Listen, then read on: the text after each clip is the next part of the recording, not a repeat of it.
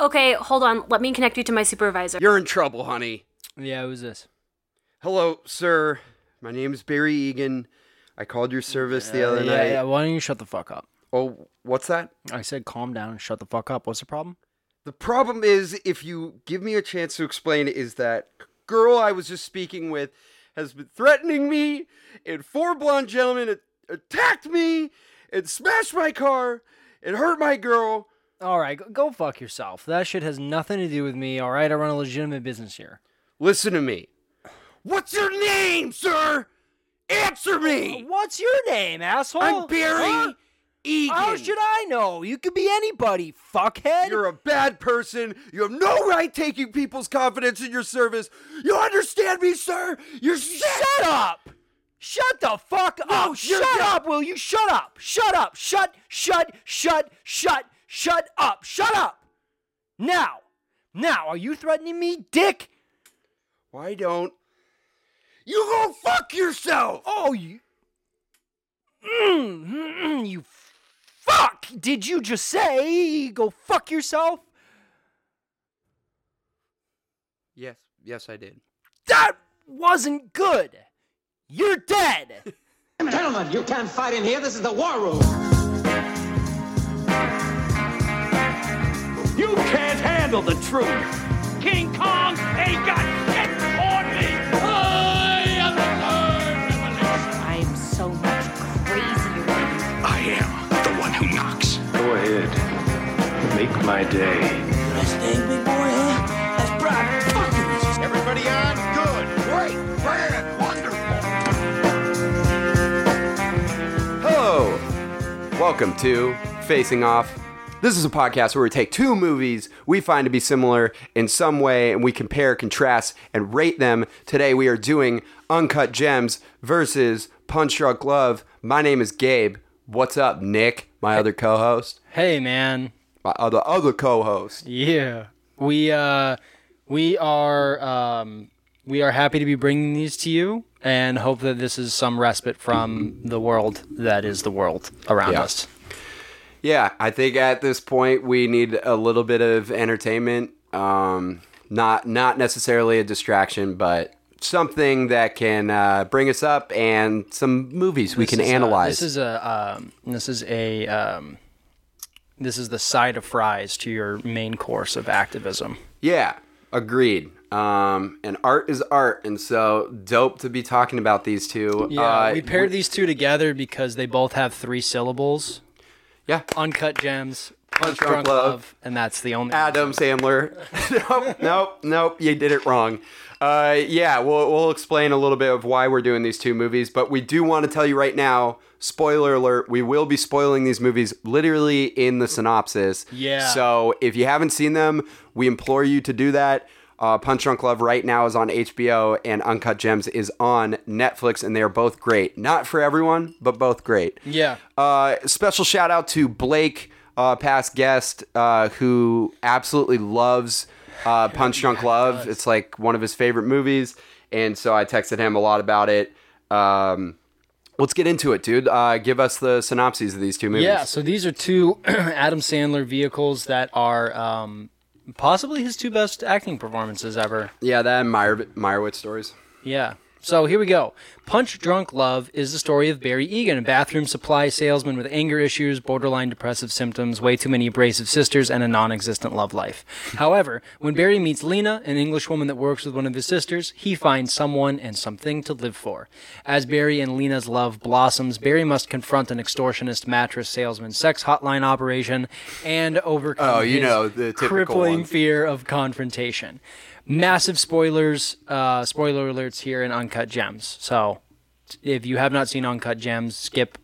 Uh, I mean, we're just gonna spoil it for the rest of the episode. but Yeah, Don't don't don't do this to yourself. It's a great movie. Um, it really is. so stop now. Watch it. Come back. Uncut Gems is the story of Howard Ratner, a New York jeweler with a great deal of debt and a big ass gambling problem. Speaking of big ass, Howard also has a very attractive socialite girlfriend named Julia, whom he has put up in an apartment in the city, while he lives at home with his wife, daughter, and two sons. When Howie receives a fairly sketchy delivery of a black opal stone from Africa, NBA All Star and Hall of Famer Kevin Garnett becomes obsessed with the stone and inspires Howie to gamble profusely. He wins a massive bet, almost, but the loan sharks that he owes money to stop the bet before it's complete. Howie spirals at this point a bit, breaks up with Julia after catching her making out with the Weeknd, and places another massive bet on KG during the NBA Finals.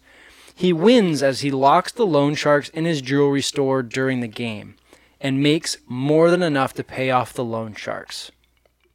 But in a fit of rage, one of the sharks shoots and kills Howie as the movie ends. And Arnold. Uh, and Arnold. yeah. Gil from Succession. Yeah, Eric Bogosian. Uh, sweet. Both just fucking uh, heart attack movies, essentially. Just Yeah, constantly on edge, uh, and just, Just anxiety driven. Just a, a lead character who's just caught in some uh, horrible shit. And so that's why we wanted to do them.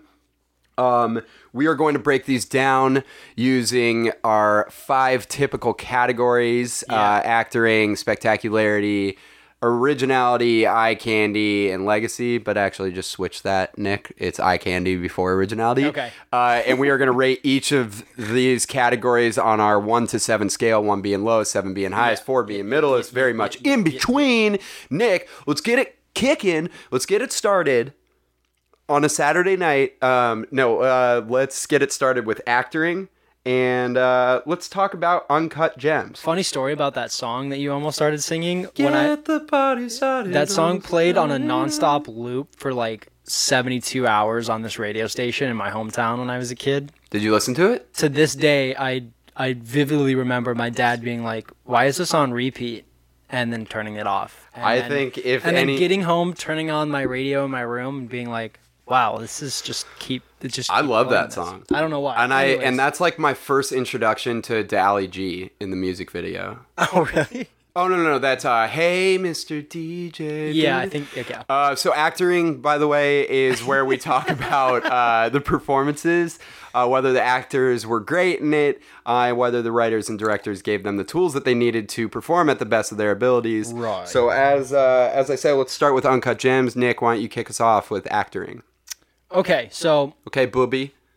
Adam Sandler is phenomenal in this movie. Yeah. Daniel Day Lewis says that Adam Sandler put forth a masterpiece In uncut gems, in Uncut Gems. Daniel Day Lewis said that. Daniel Day Lewis said that. That's sick. It's Adam Sandler. Adam Sandler, at least from what I read, says that that's the highlight of his career. That Daniel Day Lewis says that his performance is a masterpiece in Uncut Gems. That's so cool. I think that's all that needs to be said. Uh, he is just a uniquely weird man, uh, and it works even if he's just like such an off-putting individual. yeah. That's like why it works so well. And everyone is pretty good. Uh, Julia Fox is really great. it's her first Um, role. Gil from Succession is pretty okay too. I think he's great. Um, I think yeah, I think he's Bogosian. pretty great, and um, uh, pretty solid child acting too. Even though his, His son? his No, son his is son's like a- really a good. teenager. Yeah. he's not really like a child actor, but he's still really good.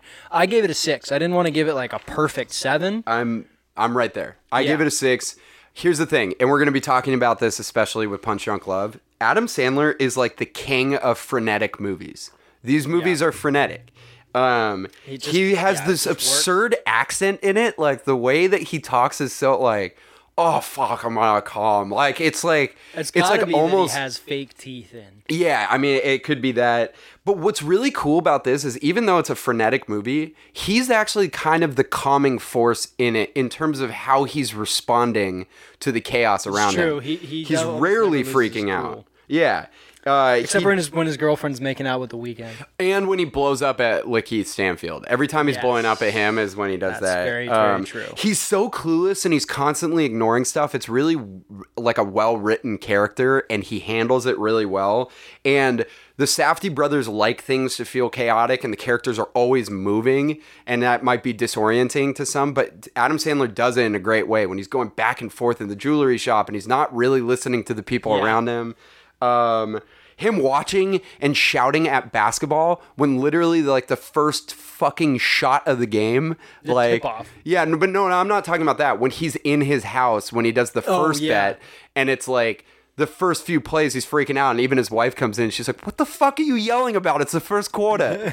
um, Julius, uh, Julie Fox is great. She's got that certified 100% pure grade dump truck on her, and Yeah. uh, she she's so good in the She had to go to the DMV and get a new license to drive that thing. that wagon. Um, she is she is really like it, without over sexualizing her. She's so good at acting in this. Like when she's outside of the club and yelling at those people. She's a very interesting person. She's like, "That's why her up." you fucking outside. I was in the club." Yeah. Uh, I think K- KG, one of my favorite athletic like performances. Athlete He- performances, Athlete, yeah. athlete performances. He's great in it. He's almost making fun of himself, and I love that. He's like, he's he has this obsession in it. yeah, um, he becomes obsessed with a like stone. mystical signs and shit. It's not even just this. Yeah. Um, and then LaKeith Stanfield and Eric Bogosian are both great. The whole family dynamic, like I think Eric Bogosian's really good when they're around the family at Passover because like Arnold is is the outsider in the family. Um, and, and, uh, one last or, or two last people, Idina Menzel, really good. Like I didn't think she was that great of an actress because I just never really saw her as herself instead of just singing in Frozen. And she is so good in the scene when she like fake punches him, and she's like, "Your fucking annoying face." Yeah. Uh, and then Judd Hirsch, uh, like iconic TV actor, uh, perfectly comes in and like he has like ten minutes of screen time as the grandfather. oh yeah, yeah, Yeah, and he's he's like a really good actor. So I'm gonna give it a six as well. I don't think it's the best. I think that even Adam Sandler, who's really good in it, I can understand why he wasn't nominated because even when he gets to an emotional level and he's crying, it's more funny than it is like sad. Um, Yeah. which works. I just didn't think it was like the best performance. It's a good year. segue into Punch Drunk Love, where his performance is legitimately really sad. It's sad and it's so good. It's like, he's doing so much in this movie. I read a quote that was like, "It's like an art house Adam Sandler movie," and it's like it totally is. He's he's not that much different than Adam Sandler in like just Adam Sandler movies, oh, totally. but it's just like, oh, but like, what if like a person like that actually existed? They'd be really, really weird and depressing. Yeah. And that's what Punch Drunk Love is. It's awesome. Um, I, I gave it a five though because I think Adam No. Sandler is really great, but I do not like um, Emily Watson. Oh, really? I just but I don't- think like I think it works for her character. Cuz her ca- like I I'm not saying it doesn't work. I'm just saying I don't really like it, so I'm not going to give it a really high. Like I'm, I, it's still an above average score. I just I, there are some performances I don't like love. Hers being chief among them, and like Adam Sandler's like sister. Like I just don't like that actress. Mary Lynn Rajskub, nah, no. who I who I uh, was in an elevator with in Long Yep. Beach. Knew you were going to talk about that. Uh, Uh, she dude, Gail the snail. Gail the Snail is Oh, not. I don't. No, love I think her. she's amazing in this. It's um. I I think I'm going to give it a 7 just to piss you off. Yeah, I it wouldn't piss me off. I, I would understand it. Just that not everything works for me. Adam Sandler very much works for me, and the the writing and the directing also um, really work for me. There is not enough Philip Seymour Hoffman. That is Yeah. generally my take on everything, though. I love Philip Seymour Hoffman. But he comes in and does so much in a short amount of time that it's like perfect. And this is Shut- before he was shut- a big actor. Shut, shut. shut the fuck up. um, so yeah, I so I actually Blake had told me that um, the way that Adam, I think this role was like essentially written for Adam It was, Sandler, yeah. and that like PTA Paul Thomas Anderson, the director, came to meet him on the set of Little Nicky, and Adam really liked him, and he had just seen Magnolia, which is a great film, and he he just he was already a fan of Big, Boogie Nights, so he hopped on. Um, I'm hovering between a six and a seven, but I really think that Adam Sandler is like truly incredible at what he does in this movie because he's pathetic, um, but he's constantly on edge, and you could feel it in every single moment of his acting. And it at times blows up, but even when he blows up, he's so apologetic about blowing up and so hard on himself. Um, he's really good on the date in the like quiet, pathetic way he talks and looks when he's talking about her, uh, talking to her about his business. Yeah. Then he has a full rage in the bathroom, just breaks everything. Has an incredible conversation with the uh, the host, the maitre d, who's like. "Sir, did you like do this?" And he just can't admit it because he can't, he can't like he's so ashamed of what he did. And the guy's like, "Sir, I'm gonna crack your fucking head open." He doesn't even yell it though. He's Uh, no, like, said, "Sir, I'm gonna, crack, your fucking head head. open if you don't Just get out of here." You have to go right now." You know what's like a really good acting scene is when he's on the phone call with his sister in Hawaii and there's the parade around him and he finally loses it at his sister. He's like, "You don't fucking care about me. You're always giving me shit." Um, I love when he when he Luis Guzman is like legitimately worried about him and he's about to tell him, but instead of telling him what's really happening, he goes, ah, I got to get more pudding.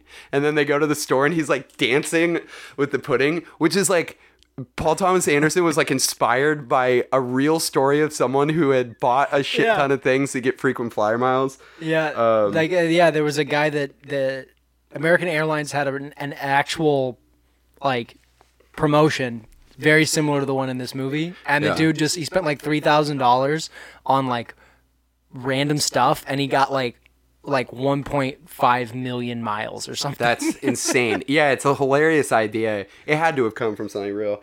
Yeah, I mean, I I really like Philip Seymour Hoffman is so good in it, and the scene when they're literally face to face yeah, is like why aren't they why weren't they in so many more movies together they had like their chemistry was like off the charts it was incredible um a i do want to say the yeah. sisters are really good and none of them were actors Mm-hmm. he fucking found them at a temple and uh besides mary lynn rajskub but Right. um he I they're so good in that scene where they where they keep calling hey you remember when we used to call you gay boy Oh my god. and he's just like dude. loses it and they're like oh and he breaks the window because he finally can't take it and they're like oh way to fucking go barry what is your problem So psycho sad, it is sad but i honestly the acting is It's so is- good. i'm gonna Yeah. give it a seven okay, wow.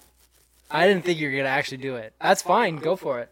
no i'm gonna no i'm gonna give it a six Abra, abra, i do abra. agree with you I, I i'm gonna give it a six but i'm like close to giving it a seven Okay, fair enough. let's go to spectacularity All right, what are we starting with? let's start with punch drunk love since we're on it All right. I gave these both a six.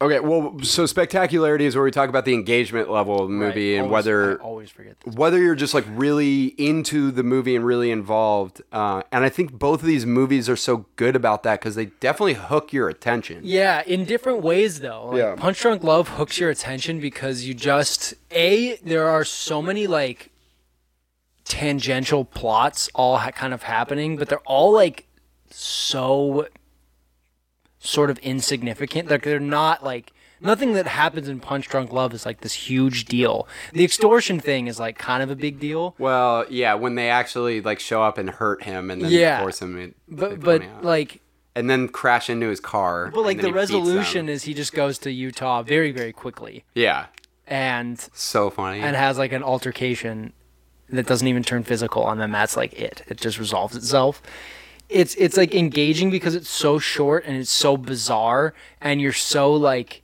cued into what adam Sa- what barry egan is feeling the whole time right, that you're just like just what just- move it. wow Keep dude. Yeah, it's a screensaver. dude i don't have a screensaver uh, sorry all good. technical difficulties. Uh, that's why it's really engaging. Yeah. That you're just so cued into it, and you like root for Barry the whole time. You just want him to do better and like be okay. Totally, And you that's feel why really it's so sympathetic. engaging. Yeah, I gave it. I gave it a seven. Um, I think here's here's the main thing. Uh, here's the main thing. It's an hour and a half. It's it's so short. It almost feels like a slightly elongated short film. It's kind of like designed to feel like um, weird short films.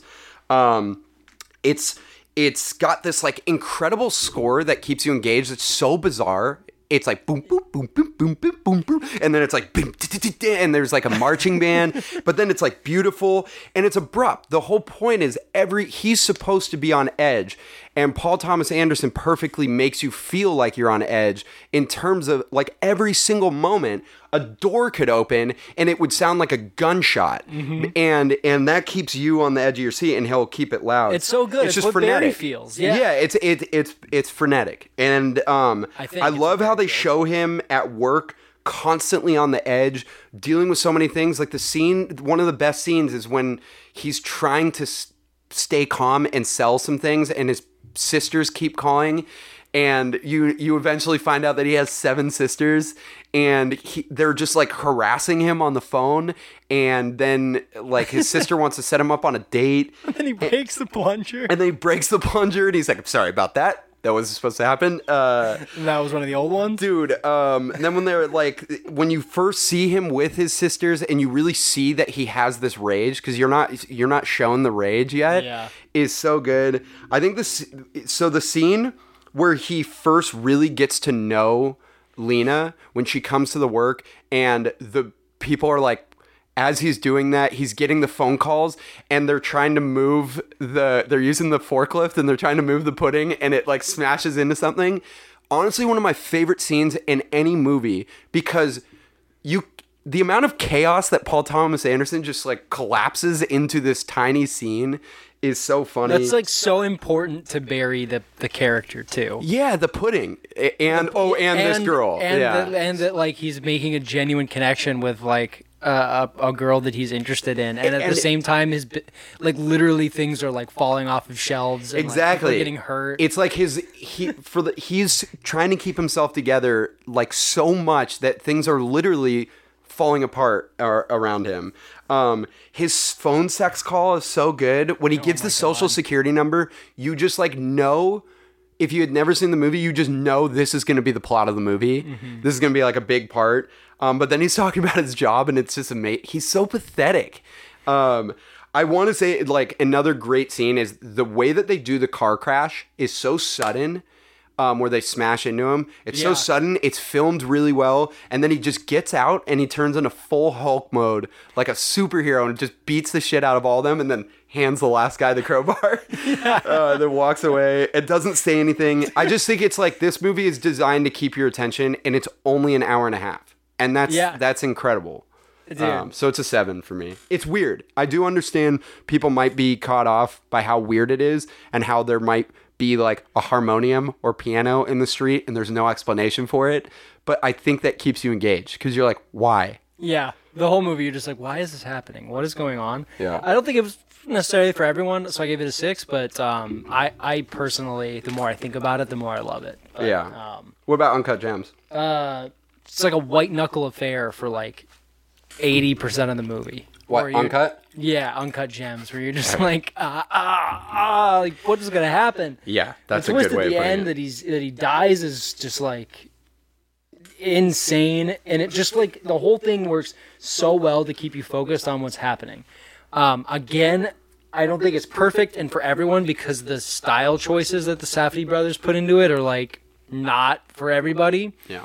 But um like there are some scenes a lot of scenes that are just like edge of your seat good. And not just the ones where he's betting but like the idina menzel scene where she like goes to pu- like she fake punches him. It's such a like real moment, and there's it's just so, many real moments that's a good way of putting it. There's so many like real moments in the movie that it's just like it's awesome. I, I gave it a six.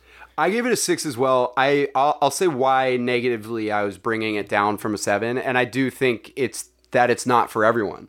You know, yeah, I, like love, I don't love the 10 minutes of score at the beginning Yeah, where, where you can't hear anything, and I think it's cool because it's the credit sequence, and they do it. Re- I think they do it a little bit better in Good Time, but uh, the Safdie brothers. Um, but uh, the score is really cool. I like it. It's fucking weird, and if and it keeps you engaged in how fucking strange it is. But yeah, it's not going to work for everyone. My mom literally walked out of the theater because she couldn't handle it. Also, it's like really close up on people's faces, so it just takes you out. But I, while while I personally like that, I can say that um, other people probably don't. Um, what I have to say though is why it's almost a seven is this is like like you said it's like a white knuckle affair. It's for me it's like sustaining a heart attack for two hours straight. Yeah. and every intense scene we would when Nick and I were watching because I had already seen it, Nick hadn't.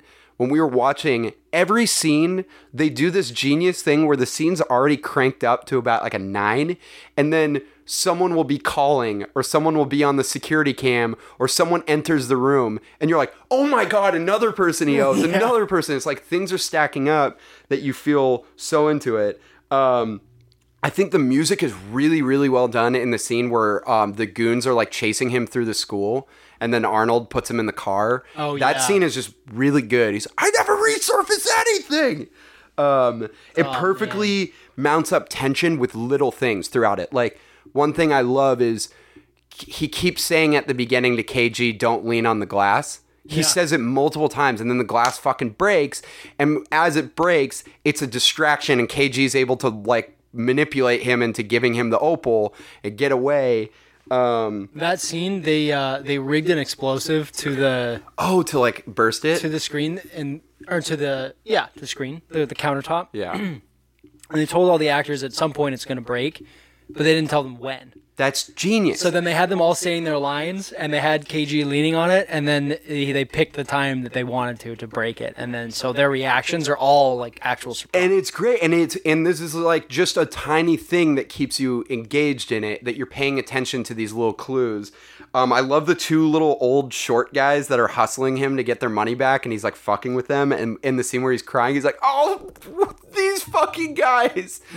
When they're outside the closet sexting scene is hilarious the club scene is like when he is so good in it, its entirety of showing who this character is and then he tries to beat up the Weeknd and ends up getting the shit kicked out of him by the Weeknd. uh, by the Weeknd and and it perfectly is is soundtracked by swimming pools by Kendrick Lamar Yeah. and it, it's just like a beautiful scene the auction scene is like high tension Oh so good God. and just like you just know what's gonna happen the whole time. yeah, and I would say the last the last third of the movie with the gam- the big bet is is like that spectacularity like in a box. It's basically when the tool falls from the door, you just go, "Oh fuck, this is gonna be bad," and Yeah. then he locks them in there, and it, it's brilliant. So I'm gonna give it a six. I was close to giving it a seven, but I got to be a little objective. Like Okay. Um, let's move on to Eye Candy. Dang, Punch Drunk Love is killing it right now. Oh, it's a Alright. great film. Uh, Eye Candy uh, is just where we talk about the visual elements. Um, we can start with the uncut gems since we're on it. Uh, this is gonna be tough from an objective level. It's a cool comparison though because they're both so unique, Yeah, but they're not like by the same director or anything like that. No, not same cinematographer or yeah. anything. Yeah, Yeah, they're all they're unique in their like they're uniquely unique. Uh, unique New York. yeah, Synecdoche, New York. Yeah. Um, which one are we starting with? Uncut gems. Uh, like I said, it's not for everyone. It's a unique styling. Um, the Safdie brothers just do that. I haven't seen many of their films, so you're going to talk about it more. Just Um, watch Good Time. You, I think you would really like it.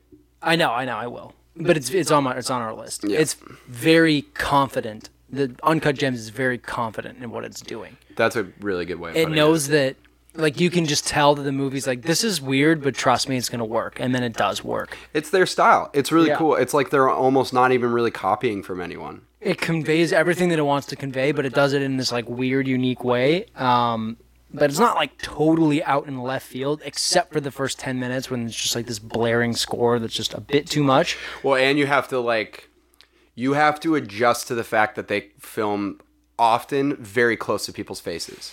Yeah, it's It- cool. They built the whole jewelry store from scratch too. That's awesome. That's like it's just a set that they built. Yeah. Um, well, they kept a lot of real stories in in the movie bec- of people from the jewelry um, district. Oh, in really? New York. Yeah. They try to keep it as authentic. I gave Uncut Gems a five in terms of eye candy. I just don't think it's for everyone. There's some stuff that doesn't work. I don't want to see close-ups of Kevin Garnett's face, and also you're like, that's old. got pretty Kevin face. Garnett. Yeah, but you know that he's not like, he's not like NBA Finals Kevin Garnett. Yeah, it kind of it takes away from he's like his current age, I guess. Kevin yeah. They don't like de-age him or anything. I I'm hovering between a five and a six because visually this is a movie that I like. It's something that I like to see, especially in the way that it stands out. Um, it is a little disorienting how close it is and how uh, quick the camera moves, but I like that. Um, it reminds me of a lot of like '80s action movies. yeah, it does. Um, They do. They're really good at editing, though, and the and it's Benny Safdie is the out of the brothers. He's really good at acting in uh, Good Time, like like unbelievably good at acting. But he does editing for most of their uh, films that they do, and he's it's really good. The close up on the faces work in certain moments. There's this really cool editing shot right before Adam Sandler gets put in the trunk it flashes Arnold's face close up and then it flashes his face close up. Mm. And the fact that you can't go back from where you were here. Yeah. This is like the last straw between them. Um, Mm. There's some really. Inc- I also think that the getting close up um, gets you. your mic is fucked. Uh, getting close up also gets you to understand the characters a lot. Like you, eh, you can't hide any emotions or anything with that. Um, there's incredible shots that that is really cool that they can do with bigger budgets now. There's a shot of him from very from far away entering the club the week with the Weeknd and the there's the sparklers all next to him and the champagne being brought Yeah. through and you see him just marching his way through this crowd that he doesn't fit in with but he wants to fit in with Right. um, the shot with LaKeith Stanfield, right when uh, LaKeith finally is like, "Fuck you, dude," and it's it's it pans around his face in the shop with the KG moment because Mm-hmm. he's so fucking mad at uh, um, what's his name? What's the main character? Yeah, Howie. He's so mad. It's before he goes into the safe, but it's this like very quick shot. And KG's in the building for that, right?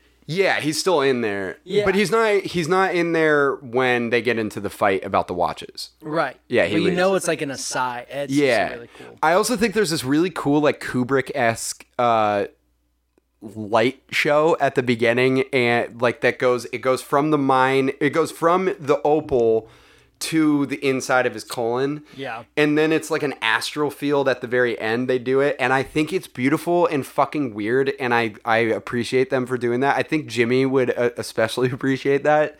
Um and this is a slight visual thing. Subtly i just love his his grin the whole movie. Their Yeah. close-ups of his grin is like the tone of the movie. Um, it's just like it's just such a deliberate movie, yeah. And it it it ends up working so well, even if it is off-putting enough to to drive your mother away from the. Yeah, and that's why I'm going to be objective. I'm going to give it a five, even though personally I do really Oh, appreciate so what they agreed. did. Yeah. What was your punch drunk love? Talk, talk So Punch I'm Love. I'm I am pretty close to giving this a seven. And and it's and I did not expect that. I thought I was not going to like it visually. You just but- really like electric blue suits. Well, no. So the costuming is actually pretty good, but Robert Elswit's cinematography, he's like an incredible uh, cinematographer for PTA and for the Coen brothers sometimes. His cinematography is so good, and Paul Thomas Anderson uses space really well in this movie. Like it's like Sam Esmail and Mr. Robot, where someone will be in the corner of the room, except for unlike Mr. Robot, the characters move to the empty parts of the room. Like Yep. there is a lot of movement. It's like Kurosawa and the way he does that. The camera's always moving with the characters. There are amazing tracking shots in this, Yep. like handheld tracking shots, and then reverse tracking shots. Um, he, I think he paid homage to Taxi Driver with the phone sex scene because the camera drifts away from him while he's doing that. Oh God, that's I, why that stuck with me. yeah, and I and I and I wouldn't have known that had you not brought that up on the taxi driver thing. Um, That's I wrote that scene down specifically. That's totally why. It's because we just watched that. yeah, and uh, it, it's brilliant, and um, uh, the editing is insane. Like sound editing is really good in this movie, like really, really good to make like harsh sounds come in abrupt. But visual editing, they, I mean, he must have spent. I mean, it so much of this movie is edited. It's it's a lot of quick shots, and it's not distractingly so. It's more like keep you on the edge of your seat. So Yeah, it's it's like it's really well done to make you feel. I think it's to make you feel like Barry feels. It, it 100% that's why the editing is that way. Because it'll be like he's in a room and then all of a sudden flash cut to a door opening and him jumping.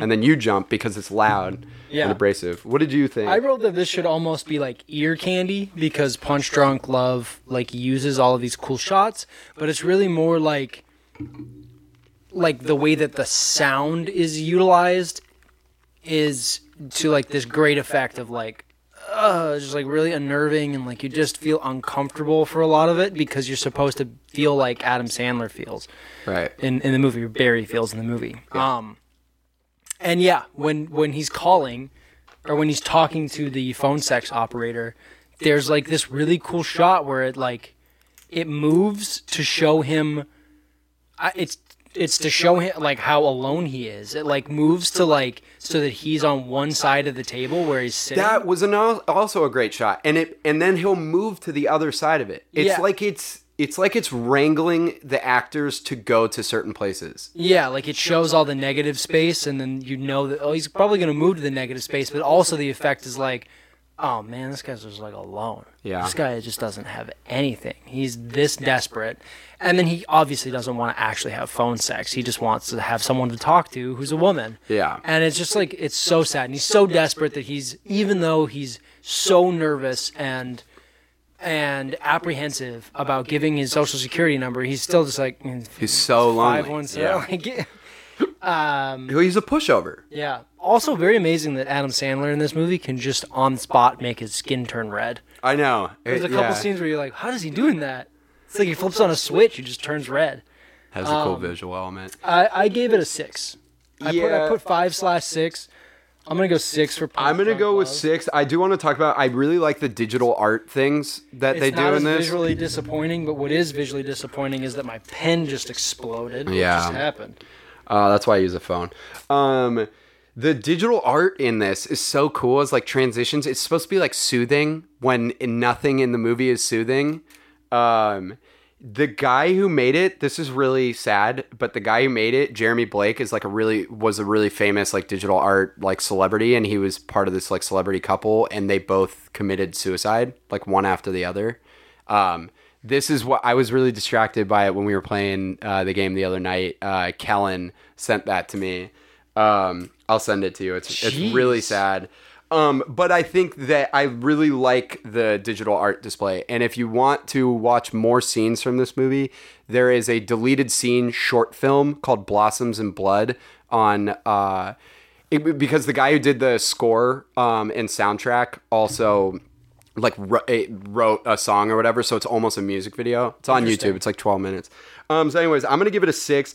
Only because I think there are more beautiful movies that I like with Right. even lower, like Midsommar. I think is an incredible visual spectacle. The movie, this Punch Drunk Love has a surprisingly high budget. Yes, 25 million. And it's and I don't know, it's just that I think there are some shots in it that I like more than any shots in any other movie. But I don't think it, it it's not as crisp as I would want it, even for like film, if it was uh, on film.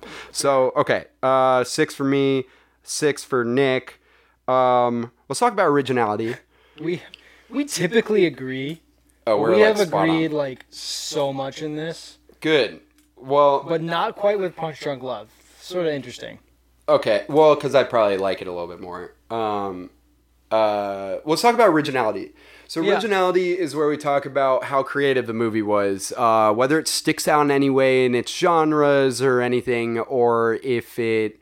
We kind of talk about the writing a lot um, and uh, how it stands on, on its own. Yeah. Um, and so, and that's like a question that we And asked is did it need to be made? Correct me if I'm wrong. These are both original screenplays. Yeah, not based on anything else. Not based on anything. and they are rare for our beautifully weird like Uh-huh. original screenplays let's start with uh punch drunk love Which is up right now, 37 to 34. oh damn all right Meow, meow, meow, meow. um Um, and it's going to go up a little bit more because I gave it a seven in terms of its originality. oh shit i think i'm gonna move to a. I was at a six I think it's extremely unique. Like I don't know if Yeah, everyone loves I'm it. Like. Julie, we've watched a couple movies this this week where I'm like, I feel bad because she's like, wait, what was why? and we're gonna watch something that maybe she doesn't want the no she that? like dark no, Knight no, she was Rises, really excited about Dark Knight Rises. Okay. but no, we watched The Assistant last night. And, i love the assistant i i thought i told you not to watch it oh, uh, no, you didn't. But it's like. It's like um, it kind of reminded me of Punch Drunk Love because it's kind of the same thing. It's like this shorter movie that doesn't necessarily have this like grand point to make or this like grand plot. It's about one person's experience. Yeah, and the little details that go into And the that. de- and like it's very detailed, and that's why I think the Punch Drunk is totally unique. Like, Let's definitely talk about the assistant. After I don't know of any other film that is l- that is quite like Punch Drunk Love that I've watched, and I truly, I truly don't think that there's another film I can think of that is exactly like this. It's a masterpiece in making us feel awkward, and I think it's important to show to people if you're talking about like mental health and like what it takes to Yeah. um, you know, like truly own who you are and like move past what you're what you're dealing with. Because he tries. Like it's cool the scene Yeah. where he tries to like reach out to his um his brother-in-law, I guess. yeah. Yeah, I guess it's his brother-in-law, and It he's is. like, he's like, um, I you know, I don't know if there's anything wrong because I don't know how other people are. yeah. And it's just like this really raw line, and like there's just not a lot of movies like this. I, I gave it a seven. I, dude, that was really well said. I actually am someone that has had issues with like random bouts of just short fused rage. Never to a degree like him. I mean, I've broken s- stuff before It drunk, ruined any bathrooms and five. but not like yeah. I- But I also just like I don't I don't crank it to ten, but I do have that, and it's like it is a shitty feeling. And if you feel alone in that way, it is it's just awful. And he nails that, and I think the mm-hmm. movie really nails that. And I also think like I what you said was great because it is so wonderfully unique in the way in a lot of ways. Like I think I don't think I've ever seen a movie that puts you this on edge that isn't some like thriller. Like Right, Uncut Gems has like is a thriller. There's a lot This is of comedy. big stakes stuff happening. Punch yeah. Drunk Love is technically a comedy. Like, The one thing that's like similar is what about Bob uh, with Bill Murray because of Billy or it's not Billy Chris. It's Richard Dreyfuss's character in that is like so on edge and you know it's going to erupt. But this one is like you're focused on this character who you sympathize with that you don't think is a bad person but has had horrible treatment by his sisters and just society in general. And it's so interesting to have a character that is a pushover with rage. who's generally successful too. Like, Yeah. he's a generally a relatively successful entrepreneur. Like, yeah, he's doing well. his own and, business. and he's really proud of it. And but the thing is, is like the the dichotomy essentially of having insane amounts of violent rage for a character that is such a pushover is so interesting. It's like they're two sides of the same coin. Um, and he'll do anything to escape his anger. And we were talking about that. And I think that's like really, really well written Yeah. that that is put in there. Um, everything is so odd and random. Uh, it works. And like it, it's so rare when that like the way he explains why he wears a suit is so fucking dumb and it's great. He just says, I don't know, I have a business, thought like I, I should wear a suit. And then Luis Guzman wears a suit one of the days. Yeah. And I uh, love that dude. he brilliantly also handles the PTA really well handles the shittiness of customer service phone calls and just phone calls Oh, in yeah. general. And it's like it's actually I've never seen it done that well in a movie. So I'm gonna give it a seven as We well. We need to get some more pudding. Uh, what about Uncut Gems for originality? Um, This one's tough for me. it was tough. To, I, I was just gonna say that. Um, it's like really unique in its style, but it's not necessarily unique for a Safdie film. Am I wrong in saying that? I'm not. I know I've seen No, at it one is. other one. It's- it is. Good. It, Good Time is more of like crime. This isn't like th- there are criminals involved in it, but it isn't crime. Good Time is like, but they're both similar. Good Yeah. Time is literally this guy will do anything to like protect his brother, and he does horrible shit all around New York. It's definitely a unique story. Yeah. And it's a unique character piece. Um, I don't think it's as unique as Punch Drunk Love. Um, I think that the s- the stylistic choices are unique, but the actual stories like not that unique. The character isn't super duper unique. I gave it a six though because I Yeah. do think that the movie needed to be made and is v- like a valuable movie in the genre. Yeah, I'm gonna give it a six as well. I think that's a good way of putting it. I think this movie is incredibly unique in terms of plot because I really there's another really good gambling movie called Win It All with Jake Johnson.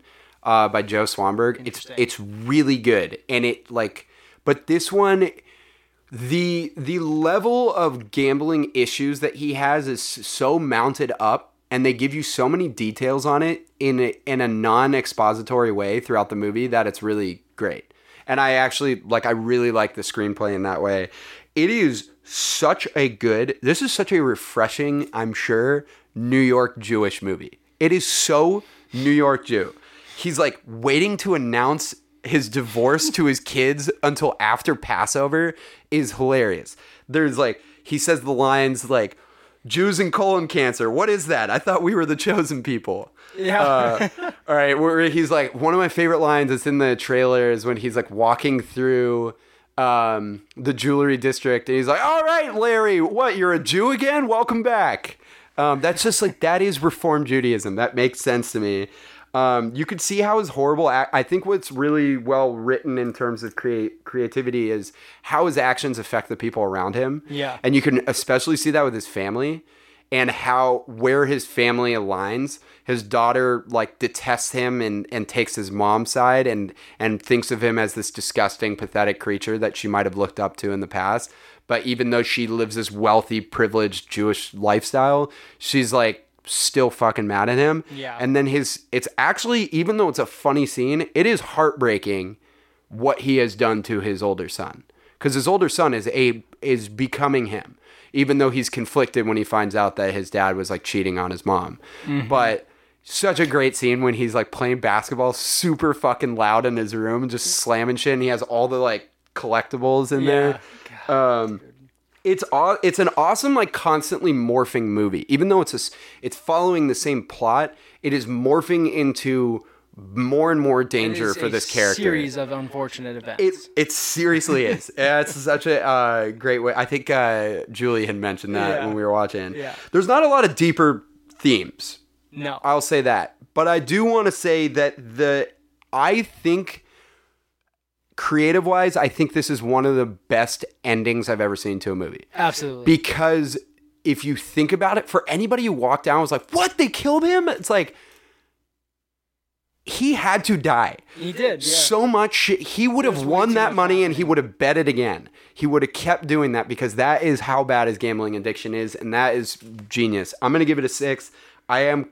I was close to giving it a seven, but I do think that the not being about much more, um, besides the the colon cancer thing I explained Right. earlier, like it's good. It's just not like the most creative movie. Right. Uh, so interestingly enough, Punch Drunk Love is now up 51 to 46. Wow. But both really good scores. Um, we have donuts here. Are we gonna eat those donuts while we're on air? yeah. Sick. Bring in the donuts. Well, let's talk about our last category. Our Um, yeah, we'll last talk about is legacy, Legacy, and then we'll celebrate with donuts. By the way, if you go to, um, oh man, I am blanking on the donut name. It's in Santa Monica. It's in Santa Monica. Donuts, Santa Monica. It's called freaking Sidecar. Knew it started with an S. Knew it had nothing to do with donuts. You go to Sidecar Donuts anytime in June. Order anything on their monthly, um, their monthly specials. All of that money goes to proceeds supporting uh, the African American community in LA. Go to Sidecar Donuts. Enter promo code Facing Off. no, I wish, but uh, There's no promo. there's no promo. There's you no shouldn't promo, ask for a um, discount. It's for a good cause. But uh, be active in your community if you have the opportunity to have a delicious donut and also donate five bucks to charity. Do yeah, it. deal. Get fat. Uh, get fat. All right, let's talk about legacy. It's our last category. Uh, legacy is where we talk about the the lasting impression that this movie has in the history of movies. Uh, how people talked about it when it came out. How people will talk about it. for these. really hard. Um, I am actually gonna have to make up my uncut gems one on the spot. So let's start with Punch Drunk Love. Punch Drunk Love, dude. I'm just gonna go four, Yeah, and this is why it lost money worldwide, not lost money in the U.S. but I think it might have done well. Uh, made like three hundred fifty thousand dollars the first week in theaters. Like that's just like not a lot. That's like so little money. it is interesting that he got such a big budget for it, but I think it's because he just had Magnolia, Yeah. which is like a It huge lost Academy Award winning movie. dollars like on its worldwide like like release. Like it's just like it only it only has like a seventy something percent on Rotten Tomatoes. I, I expected it to be higher it has like this cult following. It's seventy nine percent and seventy eight on Metacritic, which yeah, is pretty good. and it, it barely is less than Uncut Gems on IMDb, which is an interesting. Yeah.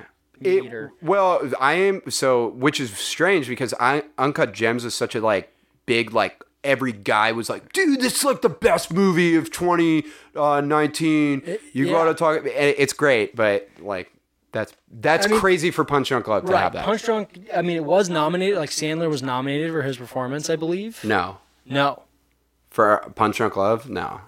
wasn't he nominated for a Golden He was Globe? nominated for a Golden Globe. For a yeah. Golden Globe. Not Oscar. Yeah, Not sorry. Oscar. Yeah. He should have been. Hundred 'cause percent should have been for an really, Oscar. really good. Yeah. Um, this is just one of those movies where I was like, God, we need to quantify what like what our legacy ratings are because I'm like grasping at straws to try and figure out what to give a movie like this that has this big cult following is obviously a great film, but lost money worldwide was barely nominated for anything, doesn't have the highest Rotten Well, Tomatoes. That's the tough thing about legacy because when we talk about legacy, Nick and I usually are trying to be objective to a certain degree while also bringing in how we responded to the movie. And Right. I had only seen this movie one time, but I have since I've seen it, I've recommended it to everyone. And that's crazy because it must have had a lasting impression when I first watched it.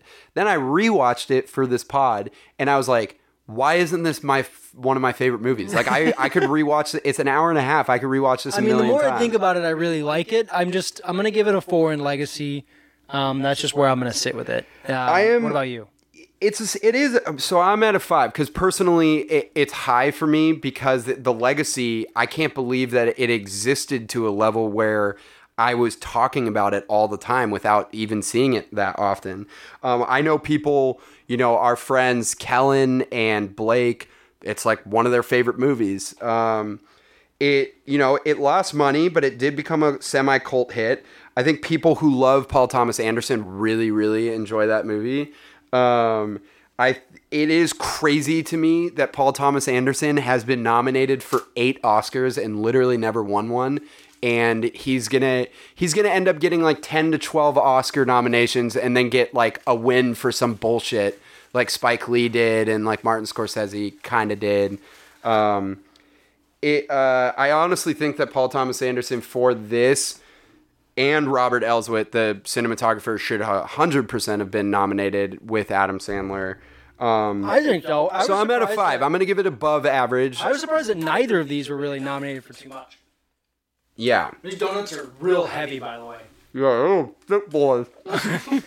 It's because they're it's because they're buttermilk cream and they're full These of. donuts are as thick as Julia Fox's butt. Let's talk about Uncut Gems Legacy. Nice transition. All right, so here's the deal: was Uncut Gems not? What was Uncut Gems nominated for? Nothing. It- Nothing, It, right? pissed everyone off. Right. Okay. This I is was like, one of the biggest like snub to a lot of not to me, but all the it should have been nominated for a For few things. something. Yeah. I mean, I was like, did I like look up the wrong movie when I was trying to find this? No nominations. And everyone was really mad about Sandler not getting nominated. I actually disagree with that. Last year was one of the craziest years ever for best I mean- actor, and they perfectly chose the top five last Yeah, year. I don't think you. Sh- I don't think it should have been him, but there should have been parts of this nominated. Writing, I think writing, um, si- uh, editing for sure should have been, and I think picture. Honestly, I think it could, they could have had a fun movie in there with picture. People really like this movie. I, it was made with six million less dollars Yeah. than Punch and it had limited releases in New York and LA. I went to see it when Yeah. it was on limited release, and it was like It people made- were obsessed with it. It made more money. I think it's more critically acclaimed. I'm gonna give it uh, a five because I also am gonna predict that it has a bit of a cult following as well. Huge. So I'm I'm just gonna give it um, I'm gonna give it a five. Listen, I walked out of the movie. It wasn't my favorite movie of last year. Anyone that's listened to this podcast knows that Parasite was, but it was, and and I really like Marriage Story as well.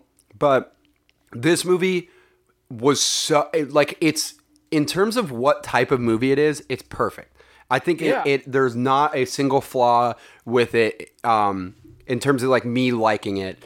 Um, so I would want to give it higher, but I do think we don't really know. and that's a big problem with Legacy here. But it did. It had a really, really big response. People were very, very mad that it didn't get nominated, and I think that should help its legacy.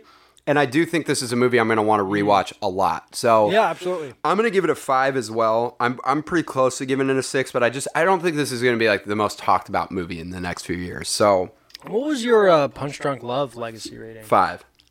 Okay. Did you add them? Mm-hmm. Okay. So, at the eh, all, uh, everything, I just made so many weird noises. Um, eh, oh, oh, eh, Shut the fuck up. shut, shut, shut. Um, all, everything said, all said and done and told, said and told. Yep. Just Punch talk. Drunk Love wins, Nice. sixty to fifty-six.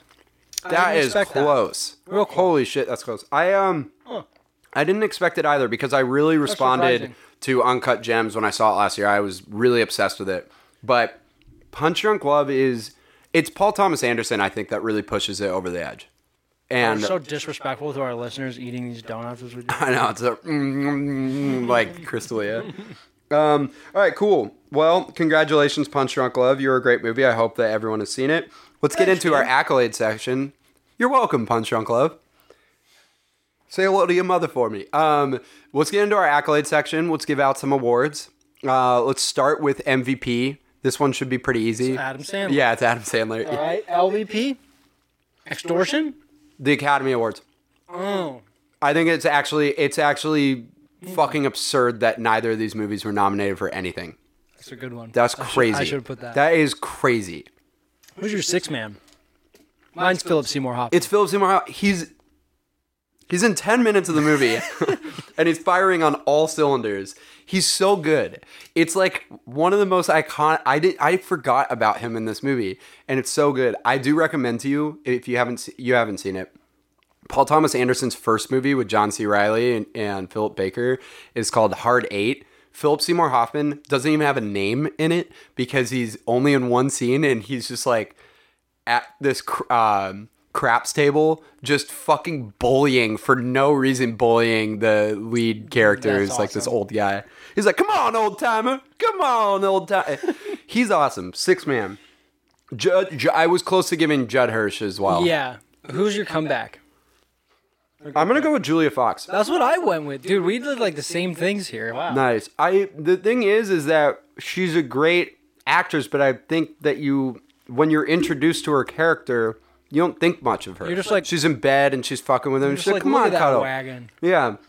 But you don't know that the movie is gonna be a lot about her. And I Mm-hmm. think she's really, really good acting wise in the scene when she's like shows him the tattoo she got That and when she's in the casino. Fox, the actress's idea. Yeah, yeah, it's hilarious. Um, yeah.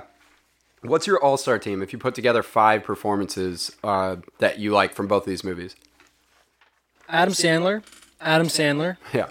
Philip Seymour Hoffman, Julia Fox, and 1946, 1947, six foot Jewish guard Ozzie Schuster, the first man to ever score a basket in the National Basketball Association, which at the time was not called the National Basketball Association.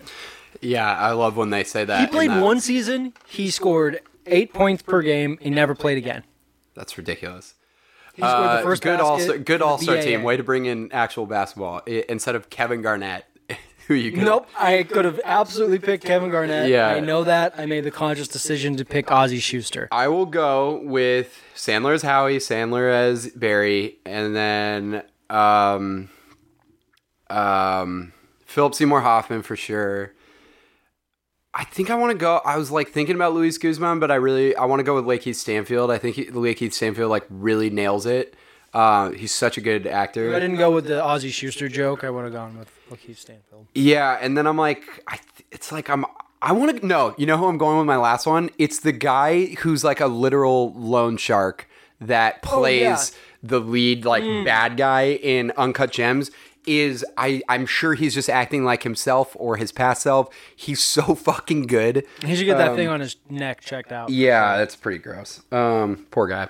All right, do you have like a best moment? No, we already talked about best moments. Yeah. Uh, any other awards you want to give out? No, but congratulations to Punch Drunk Love. I did not think that was going to win this. Yeah, it's a great movie. I'm so excited. I'm gonna rewatch it a lot. I I made a vow to put it up with like Social Network and like Fast Times to be one of my favorite uh, rewatchable movies. And Willy Wonka. All right, I have some recommendations uh, for you especially, and then for everyone. Hit me. Uh, Good Time, definitely watch that. Safdie Brothers, Hard Eight, uh, Paul Thomas Anderson's first movie, Magnolia, which is Paul, one of Paul Thomas Anderson's like most beloved movies. I think it's where Tom Cruise won his Academy Award.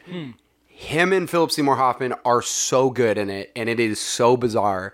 Uh, it's great. You would love it. He plays this like um, life coach, but like a really famous one whose dad's dying. Um, and then the Meyerowitz stories, uh, Noah Baumbach's movie with Ben Stiller and Adam Sandler. Like Adam Sandler's incredible in it, and Dustin Hoffman. Nice. Uh, you can hit us up on social media. Music.